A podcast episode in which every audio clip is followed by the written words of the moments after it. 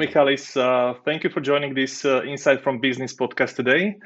And uh, I'm very pleased you are uh, in a market research industry for a, for a long time, and now you are a CEO of Digital MR, which is a tech company, as I understood, which is pioneering artificial intelligence in a social listening and analytics. So just to just to start, how you how you started? What to how you how you came here to this point? What was your experience before? Hello, Lubo. Uh, very, very good to be with you. Thanks for inviting me. Um, well, um, it, it, started a very long time ago. Um, so, so when I finished university in Berlin, um, I, I studied aerospace engineering, so I, I always wanted to be an astronaut. Uh, but then I realized that uh, I didn't like living in another country other than Cyprus, which is where I come from. Yep. So I went back back to Cyprus looking for a job. There wasn't, of course, nothing in in my field. And so I responded to an ad in a newspaper. Uh, it was a market research agency called MEMRB, which you know very well, right? Yep. That, that's how we met years ago. Um, and MEMRB was looking for um, engineers to recruit in the industrial department, the department that does market research for B2B. So I responded to this ad in 91 and then the rest is history. So so that's how mar- market research happened for me. So it's been like uh, almost 30 years right? Yeah yeah exactly. And uh, at 20 of these years uh, i was a hired gun. So MEMRB got acquired by Synovate, as you know, uh, and then um, and then I, I left Synovate uh, while I was in the US. I worked for another company in Michigan, and then I moved to London in 2010 and started Digital MR, my current company. So I hmm. went from 20 years in market research as a hired gun, as a professional manager, to now the last 10 years as an entrepreneur in the same field. Great. Great. And how? What was the idea at the time you you founded uh, Digital MR? Why? Uh, why? Why this area? Yeah, I I always wanted to create some value, not just receive a salary from somebody, but build something of value. Um, and uh, and this is why I mean uh, I have been thinking about it for years before I made the jump or the took the plunge, as they say, from uh, being an em- employee to being a, uh, an entrepreneur. Mm-hmm. So yeah, it, it was the itch to build something that has value. I, I think of it as a as a high rise, like a big building that that I'm building, and uh, there will be tenants that are uh, renting space, and there, there is a, a an inflow of, of revenue from the rent, but the the building has its value, which hopefully grows. Got it. And uh, uh, can you explore a bit? Uh, what's the what's the core business of uh, digital MR? What's the what, what differentiated from from other companies in market research field? Yeah. So so in in one sentence, I think what we have achieved through the as a result of the six years of focused uh, research and development that we did, is to crack the code of unstructured data, as we say. And unstructured data is anything, it's any data that is not numbers in tables. So it's text, it's images, audio, video. And so we created uh, technology, which is based on machine learning, which is what people call AI.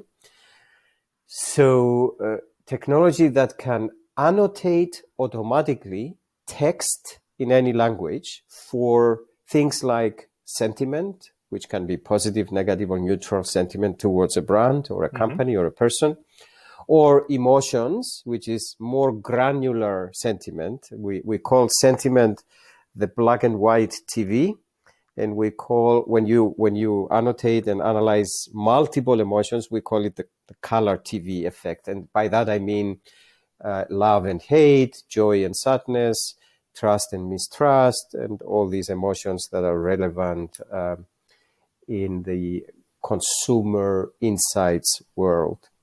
So yeah, so so it, it is the basic um, capability is understanding unstructured data and making sense out of gigabyte and terabytes of data, even in Chinese or in Japanese or in any language, uh, accurately. Uh, and the the most frequent use case is social media listening and analytics. So, but it doesn't have to be. So, text is text. We can analyze posts from Twitter, or we can analyze responses to open-ended questions, or even the thing we've done uh, lately, uh, which uh, was a, great success, was to take call center conversations, uh-huh. um, transcribe them automatically into text, and then and then annotated and analyzed and integrated the call center conversations of consumers with the social media posts. So that was a, a really big big breakthrough. Uh, hmm. The ease of integration. Interesting. So that's interesting. What, yeah. And and and the and the usual uh, is this is this uh, social listening or this type of analysis for for any company or is it just for larger ones or? Great question. As a matter of fact, I was uh, speaking on a panel yesterday, uh, an event uh, where, where the participants were small and medium enterprises, and the truth is uh, all my career, I have been servicing uh, blue chip multinationals, the likes yep. of P&G and Coca Cola, you know. Um, and so that's the, the sector I know, and, and we developed this capability to initially service these people. But, but we are very keen to find an application of this technology for small and medium enterprises. And the main uh, obstacle is for it to be affordable and for them to have the skill to use our software as a service platform. So, so what I offered yesterday to these participants, there was a networking part. There were about 120 people in the room. I said, "You're welcome to uh, take a free trial of uh, listening to 24 7 that's the name of the of the software as a service mm-hmm. um, in exchange to your feedback uh, like beta testers to tell us what works for a small company like you and what doesn't what's easy and what's difficult and then we will uh, have the information we need to develop a version of this that is relevant to small and uh, medium companies. At the moment, I think it's too complex. Uh, a small company doesn't have a market research department. They don't have an analyst. So who is gonna use this platform, right? The CEO? I don't know. Yeah, I see. Uh, so taking the let's say usual prospect or usual client, what's uh, what's the insight they can take out of it? I mean, what's the difference from before listening and, and after? Okay, so um, before listening was available, the only way we had as uh, market researchers to know customer opinion was to ask questions. So we use surveys and focus groups, the quantitative and the qualitative approach. With listening, we have a new type of customer opinion. We call it the unsolicited customer opinion. So we unsolicited, as in we didn't ask them, but yep. they gave it to us anyway. They gave us their opinion about something on Twitter or Facebook anyway. And so, what is uh, really uh, important for companies to understand now is that there are if if you want to be a data driven organization, there are this um, think of it as a stool with three legs. One leg is the solicited customer opinion that you're getting from asking questions. The other is the unsolicited customer opinion, which you get from listening, which is what we're discussing now. And the third one is by tracking actual behavior. So, what do they buy? What websites do they visit? And so, the the interesting thing about this era that we are in now, the technology is available and enables a company to integrate all these things quite cheaply and fast. In the past, when we were thinking about integrating multiple sources, it's it's a thing out there in the ether, and uh, like a buzzword. Uh, different people understand different things when they say let's integrate data and let's you know try to synthesize insights from multiple sources. Believe it or not with the current technology this has become a lot easier to combine. So yeah so listening brings the unsolicited customer opinion which is a new way to look at consumer opinion. Mm-hmm. And do, do you see the do you see any any trend uh, in the MR market research uh, area that the, listening is getting some portion of spendings, or can something like yeah. this be tracked already? Yeah. Yes. You know, um, I thought ten years ago when I started this company that it was going to be a matter of two or three years. Uh, tops five for the market to start uh, appreciating the value of social media and by social media listening and, and by uh, market i mean the insights professionals right? Because the pr professionals and the customer service industry they they understood the benefit early on and they started subscribing to social media monitoring tools.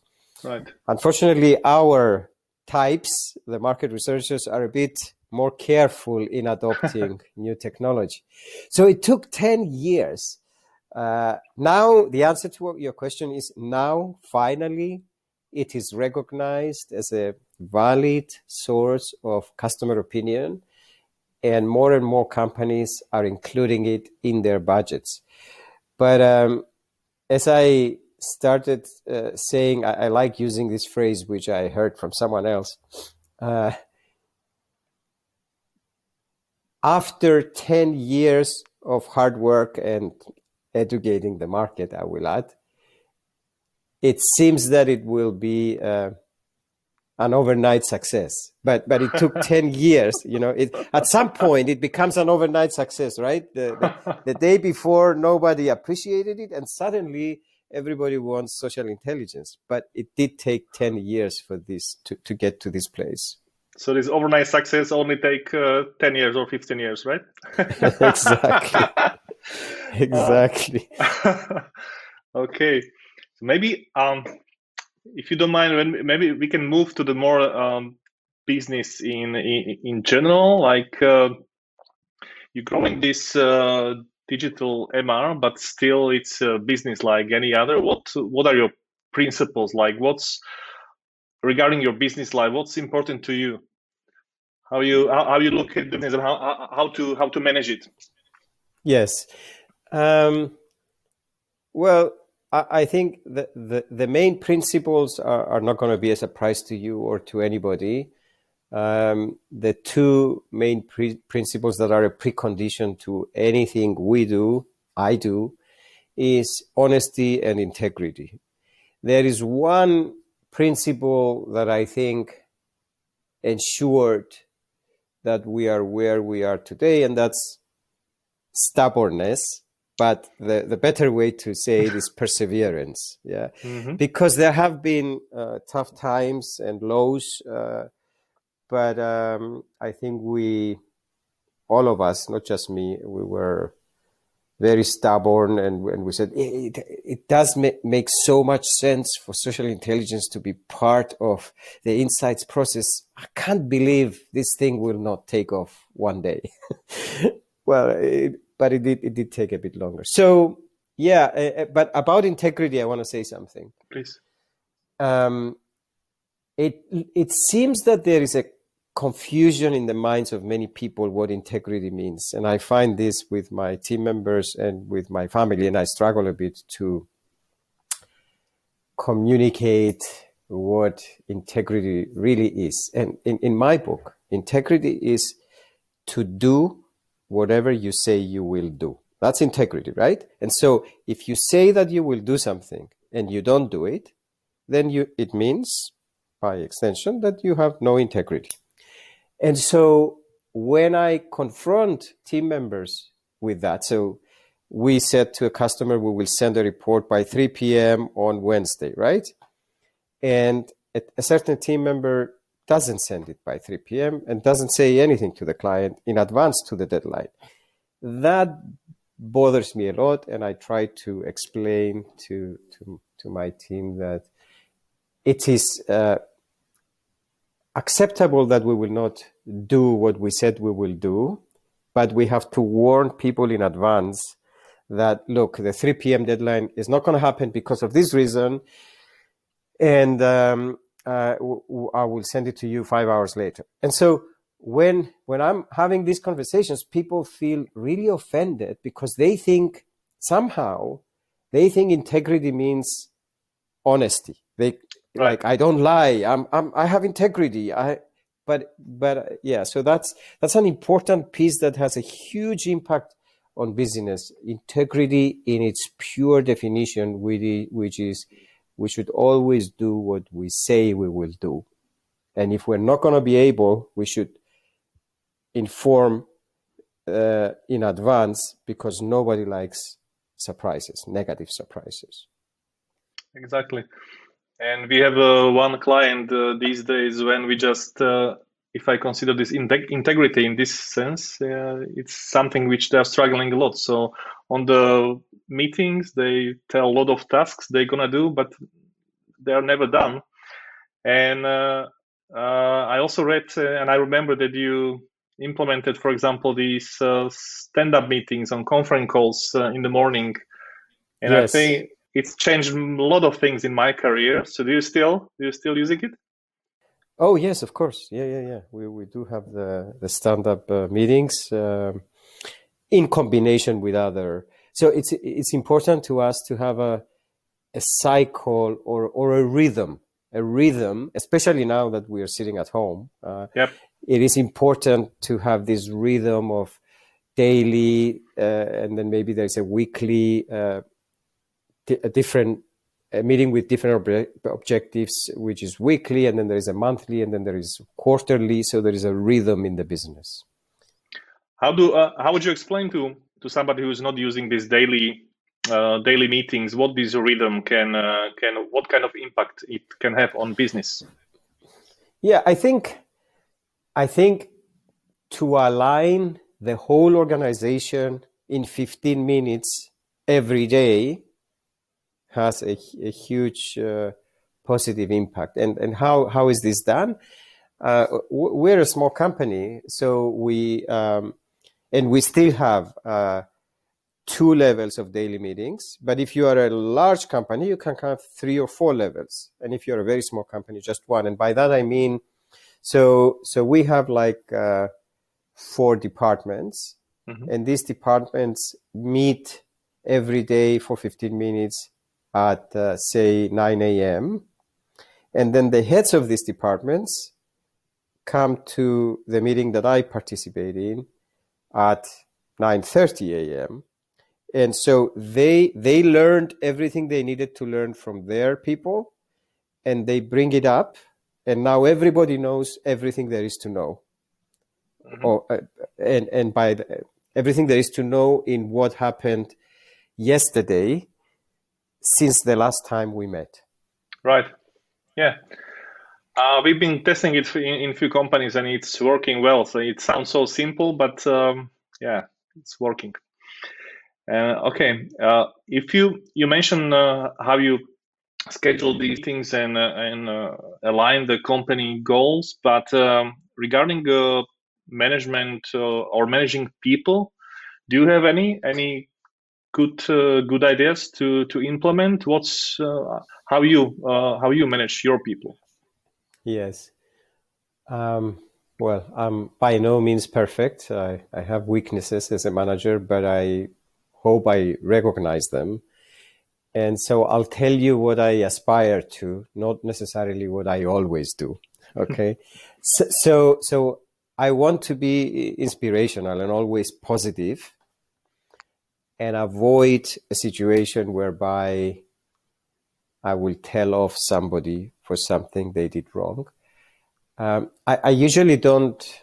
I'm, I'm, quite good at not doing this when somebody did an honest mistake. So, and I like people coming forward uh, with a mistake they did, an error, because um, when we discover an error, then we have an opportunity to fix it. But if people are afraid to say, I made a mistake, then sometimes these errors remain hidden and they keep happening.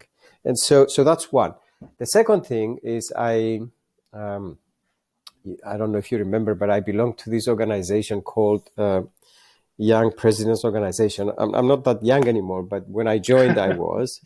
Um, and uh, they YPO has this uh, um, tool which is called Forum, and this forum is eight uh, business leaders that meet uh, once a month, and and it has to help each other, right? It's like a forum of peers. But what's interesting is that it, it has a very strict protocol, and I try to use this protocol in managing my company and, and the team. And the protocol, very simply, prohibits you in the discussion to judge somebody or to offer direct advice. So I try not to tell uh, my team members what they should do. Uh, I try to ask questions mm-hmm.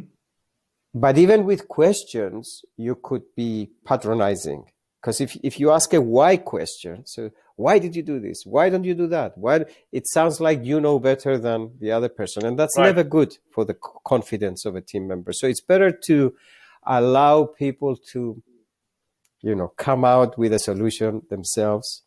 That's what I try to do. But like I said at the beginning, I'm not always uh, very successful. So, but if you're In not doing uh, it, yeah. Yeah. Yeah. yeah. But, if I did it, I am sure the results would be, if I did it all the time, I'm sure the results would be way better than what they are now. Mm-hmm. And for those who, who wants to be better better coaches and better bosses or managers, uh, so if you are not asking a question why, so how would you phrase it? Well, you, you, you the, the the point is we should not appear to be patronizing or knowing better than the other person we should be asking clarifying questions.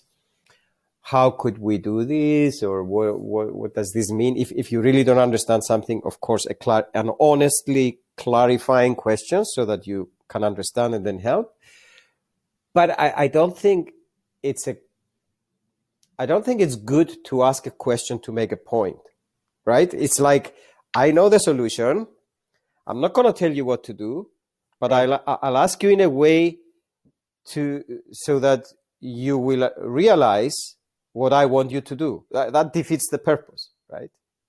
Mm-hmm. So, yeah, it's it's questions that are truly clarifying questions, and and th- there is one thing uh, one can do. It's not just questions, which is dictated by forum, and I try to do in in my business is to provide feedback from the I perspective. So instead of telling you, Lubo, you should uh, send an email campaign to all the clients we have in Slovakia, I would say um, I have sent an email campaign, uh, or we have sent an email campaign three years ago in uh, in Poland, and we got uh, 1% response and we got three new clients out of it uh, and it did work very well for us.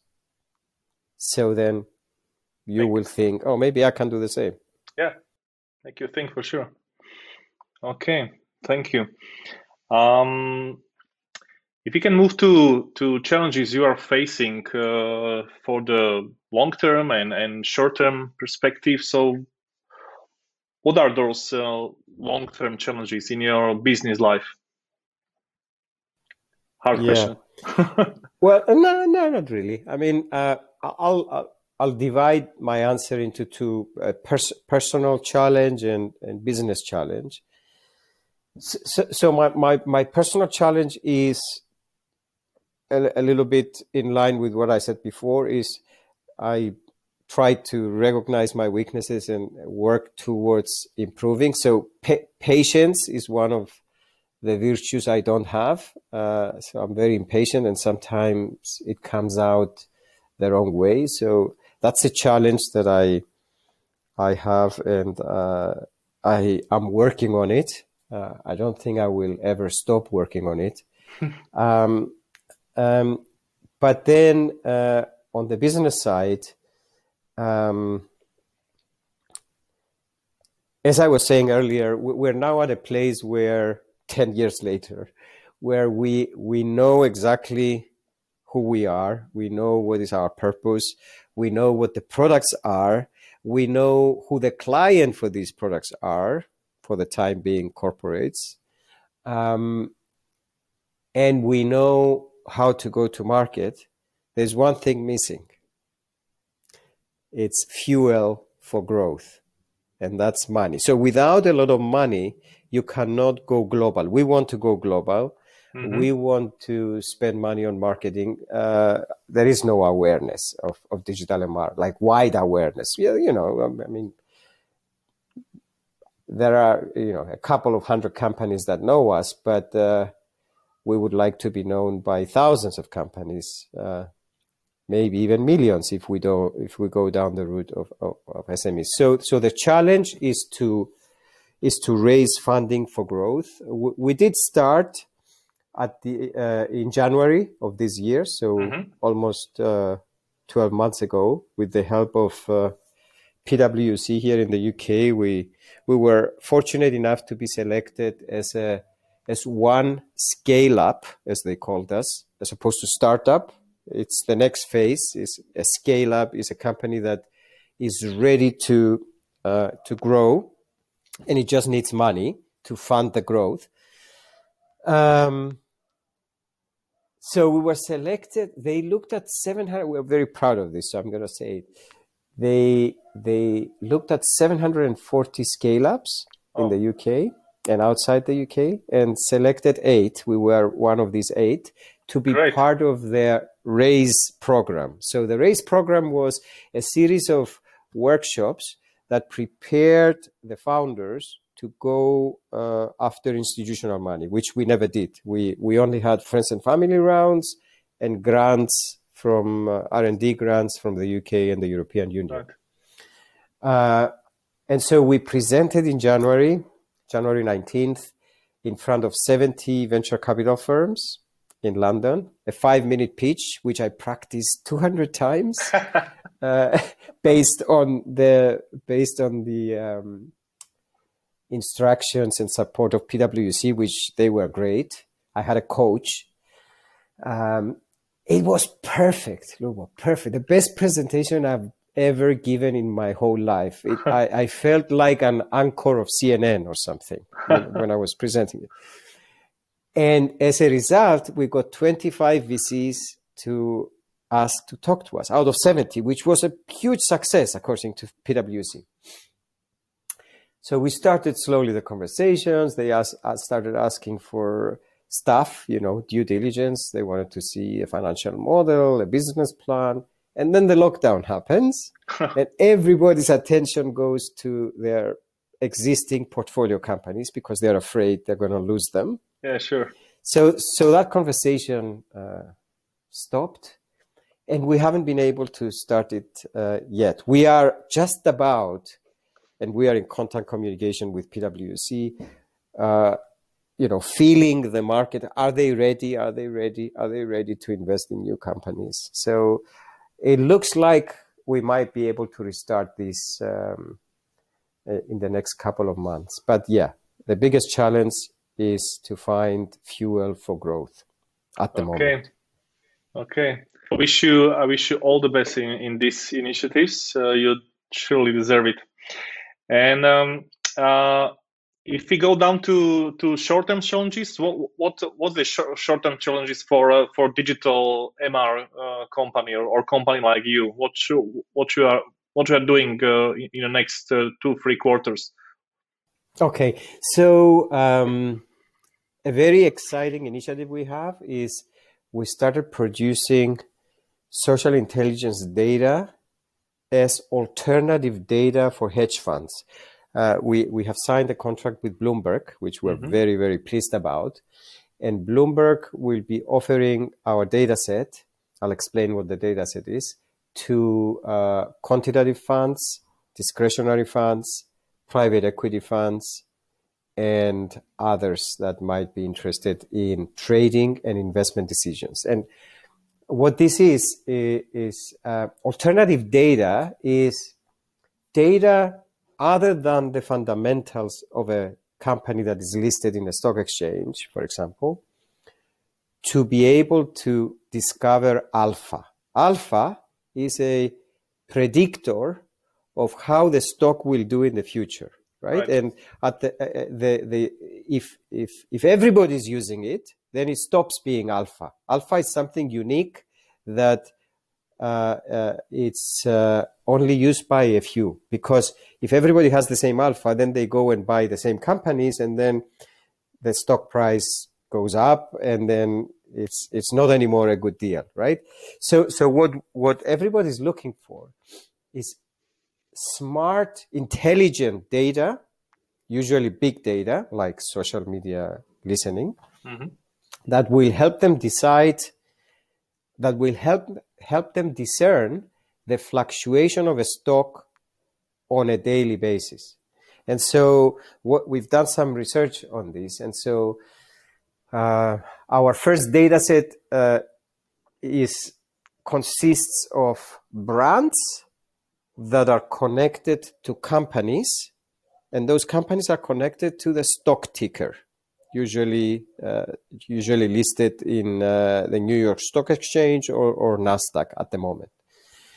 And and so if let's say the negative sentiment for a certain brand okay. goes down, then then investors see that and if they're worried about the company, they start selling the stock, so the price goes down. If there is positive sentiment about a company, about a brand, about a company, about its profit next quarter, whatever, which we find in the news or in, on Twitter or on Facebook, and and then investors see it and buy that stock as a result because they expect the company to be successful in the in the future then the price goes up right? Mm-hmm. so that's what we're trying to do and we are going to be live in december on bloomberg which is huge great. for us.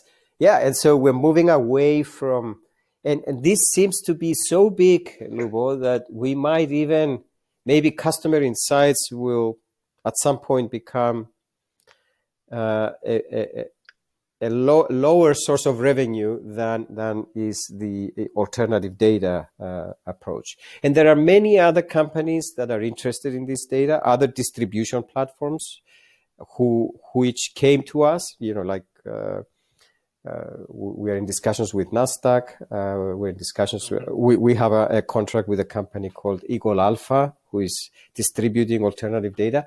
And just to uh, explain something else, uh, to your listeners or viewers. Uh, social intelligence is one of the types of alternative data. There are many okay. others. Uh, like on, on Bloomberg, there are 35 categories listed, and the most um, popular one that everybody uses to explain what alternative data is is satellite images of parking lots of retailers. And so if the parking lot is empty, then it means the retailer is not doing well. So sell the stock. if the parking lot is full, buy the stock. so social social listening is a predictor where to put money, right? What, what what to buy and sell. Yeah, yeah. So that's one of 35 different alternative data sources social intelligence is. And we are doing this, uh, you know, we're focusing on this in the next couple of quarters. Mm-hmm. It's quite a challenge. Yeah. So let's uh, let's let's talk about a bit on um, on uh, successes and and failures. So let's start with the success. Like, what's what do you consider success in in business uh, in your business life? What were those situations?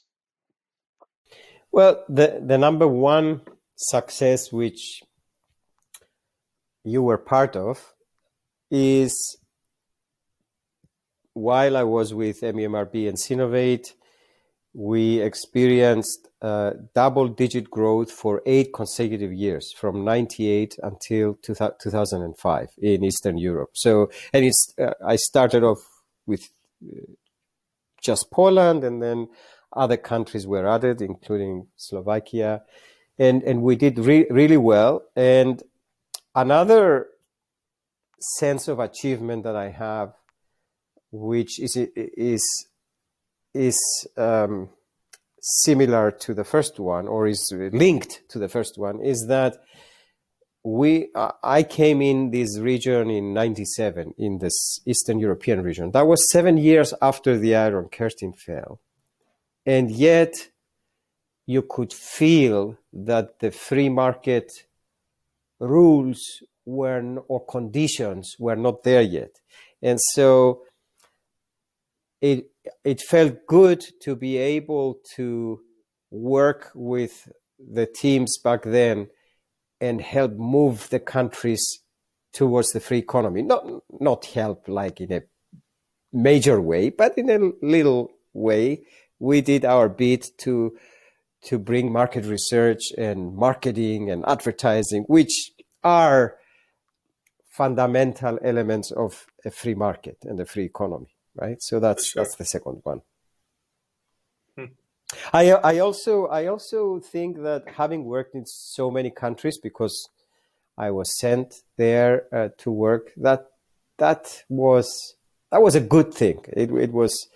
Um, I, I, I like the fact now in, in hindsight that I I could have said no, right? When somebody told me go from Cyprus to Hungary, Budapest, and live there, I could have said no. Then somebody said, go from Budapest to Warsaw. Again, wh- why uproot yourself and your family and go? And then uh, after Warsaw, somebody said, go to Chicago. I went to Chicago. Then I decided to go to Michigan and then to London. So all these things I think were good and, and positive. Mm-hmm. Great. And uh, if you if you think of uh, other people in, in, in general, what do you think that the successful people are doing uh, different? What should, what are the patterns you you see from your perspective?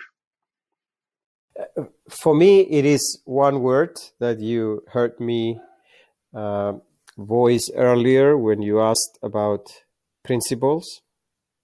It's perseverance, and uh, to be more crude, stubbornness not that, give up, right? Yeah. yeah. okay, so let uh, moving to failures and the lessons uh, taken out of them. Uh, can you think of any from your personal business life? That somebody else can take a small lesson. Yeah, yeah. Too, too, too many, too many for, for, for my comfort, Lubo. But I will.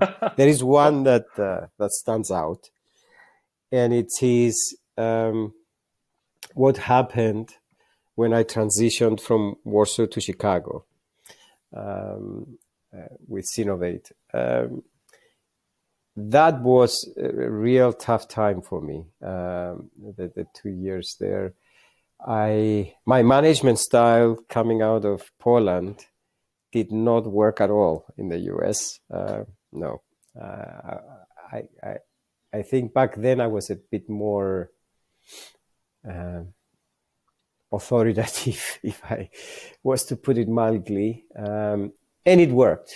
Um, but I, I, went into the US job thinking, you know, double digit growth for eight years, right? So, so if you are conditioned with that, I thought that whatever I touch becomes gold, right? Uh, but it didn't. It was quite the opposite, actually. Uh, my Central Eastern European experience didn't help me at all. It gave me the wrong ideas, and, and maybe I wasn't smart enough to realize that when you come across as being full of yourself and knowing exactly what to do in order to be successful, which is, I'm sure, how I came across in the US, then nobody likes you. As a matter of fact, they hate you. And I think people hated me for that. and you know that didn't turn out well. That's why I then left, and uh, for the first time in I don't know how many years, fifteen years. So I was I was with the same company from uh, ninety one until uh, then. Um, well, there there was a stint that I did with a, an airline in Cyprus, but you know i was always in, in market research i was always with the same company uh, and changed names through acquisitions so the only time i changed a, a job was to go from Synovate to RGIS, move from Chicago to Michigan. So that, yeah, that was a major growth opportunity for me. I kept thinking, and then RGIS, a completely another another big uh, story there when Blackstone acquired, uh, uh, you know, I joined RGIS. Blackstone, the biggest private equity group in the world, acquires us. And you know what happens when a PE group acquires a company. They're cutting out the fat. They come in and they know everything better. And so I, I had to fire. I was making, my division was very successful at the beginning. We were making like $30 million uh, of revenue uh, and they asked me to fire clients that were giving us $16 million out of the 30 because the profit for this $16 million was 6 or 7% and the other 14 was 21% so they said that's that's not you know that's not good enough. Fire the clients and fire the people that are servicing these clients. Very painful experience. So another, you know, I I I, chuck it down to failures uh, as well, but uh, I th- I think the main the main line is. Uh, my main learning from that is that I need to be more humble. I can't walk around boasting that I know everything, that I know how things uh, will work out because I don't. I thought I did when I was in Poland, but it was the wrong. It was the wrong learning. totally the, lo- the wrong learning, uh, Lubo. Man, this, this was very very honest. Uh, thank you, thank you for this, Michalis. Um, okay, so, but but again, uh, what you see from from your business in your business life, uh, what do you think the biggest mistakes uh, or the most most usual mistakes are made uh, in, in in company owners or, or, or managers? How would you how would you help them? What, what you see from your side? Yeah. I i think the the main one uh, is that we should never hire more of us uh, we tend to think that if i'm the ceo if i'm the founder if i'm the smart guy in the room then then I have to hire people like me. But that's, I think that's a mistake. I think we have so many, we, we all have strengths, but we also have many weaknesses and yeah. we need to hire to cover for these weaknesses. That's, we need to hire the opposite of us, not the, the same people as us. Uh, and we need to invite uh, we, we don't want yes people around us, right? We want people with opinions. Uh, otherwise, what's the point? Exactly. Uh, anything else you, if you think of uh, failures that people are doing, uh, growing their business or managing their business? Look, I, I think um, the Lean Startup, that book, uh, says everything one needs to know. Uh, we we can't just be developing products in isolation of the people who will be using it. So we need to keep our ear on the ground and always talk to the prospects, the clients, the the future clients, and always, you know, really discover what is the problem you're trying to solve and then find the best way to solve it. Otherwise, if you're sitting in your ivory castle thinking, um, you know, I have this wonderful idea and I'm going to do it and it's going to be great, very rarely happens. You know, not everybody is a Steve Jobs, right? So, yeah, exactly. Okay, we have uh, one question which we asked uh, everybody, uh, and it's a time machine one. So, if you imagine this podcast might be sent back in time, and uh, what kind of message would you would you send to your younger self Oh, definitely be much more humble and modest. Never boast, never give the impression that you know everything. And I I would I would like to follow the stoic approach, the stoic philosophy which I I like very much these days and I read a lot about it. Uh, basically uh, has the, the following principle. Um, if there is something on your plate and you can take action, take immediate action to address whatever you're thinking of. If you're not able to take any action, so if you can't do anything about something, there are things we can't do. You know, I can't do anything about uh, if if it starts snowing right now and my road is is blocked. Yeah, maybe I can't. I can go shop, but you see, even even that and that's the third point so so the second point is don't think and don't worry uh, and don't spend energy on things you cannot uh, action. And the third point is I, I wish i'm able to differentiate uh, each time.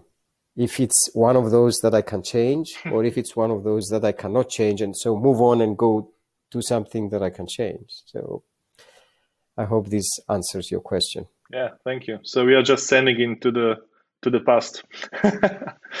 okay, and uh, at the end, just to sum up uh, your future plans and goals. So where where do we see digital MR in in uh, in a few years? Yeah. So we want to go global, as you heard me before. Um, whatever this means. Um, we we do have a, a number in our minds. I I know it's not cool to have a, a monetary target, but we do. Uh, we call it the big, hairy, audacious goal. Uh, you may remember that book uh, yep.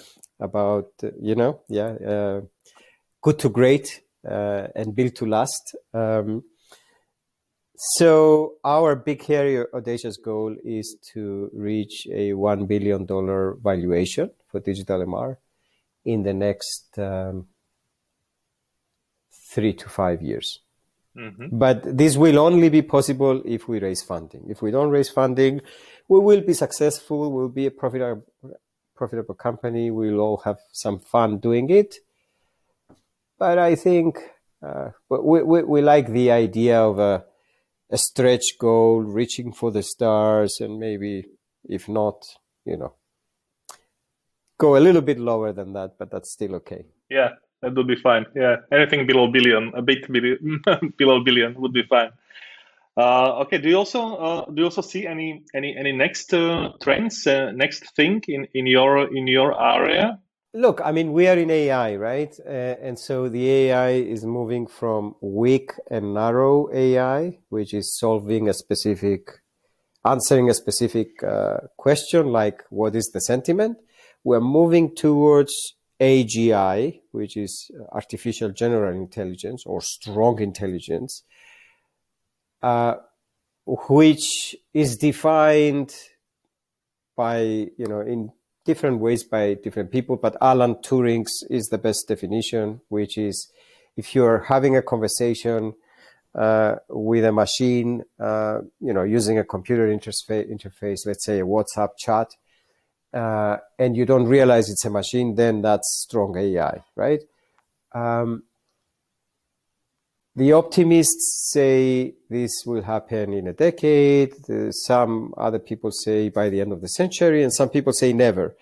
I, I think the next things in my industry will have to do with how close do we get to strong AI and how we're, we're using it. And, and, you know, you will start seeing things like an algorithm um, writing a blog post instead of me writing the blog post, mm-hmm. an algorithm writing code and developing features for listening 24 7 or for communities 24 7, or other product, instead of developers. Uh, hell, you could even see a, a, an algorithm writing a poem or a song. Hmm. You know? that, that is possible today, by the way. It is possible today, but that's not you know that's not consciousness that's not strong ai it's far from that. So it's very amazing journey you are on and your company. So um, i thank you thank you very much for sharing your experience and wish you all the best to grow digital mr and thank you for today michalis. Thank you lubo. It was a real pleasure and uh, as I said at the beginning, uh, before we started, it was an, an, opportunity for me for a little introspection, which is a, a, useful thing for anybody, for everybody to do every every every few years. Thank you. Thank you.